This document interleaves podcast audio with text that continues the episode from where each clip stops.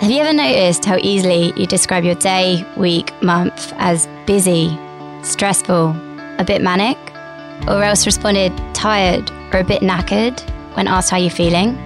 Working overtime, a weekend full of activities, and being busy to the point of exhaustion have long been a status symbol, a badge of honour, a sign of kicking goals.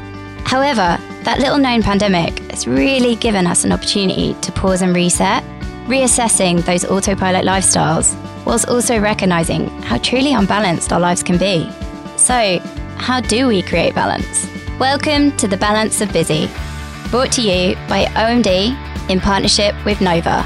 I'm Emily Smith, and join me as we get advice and perspectives from a diverse range of inspiring individuals and specialists in their fields around how they've navigated and continue to balance their own busy lifestyles. Let's balance our busy.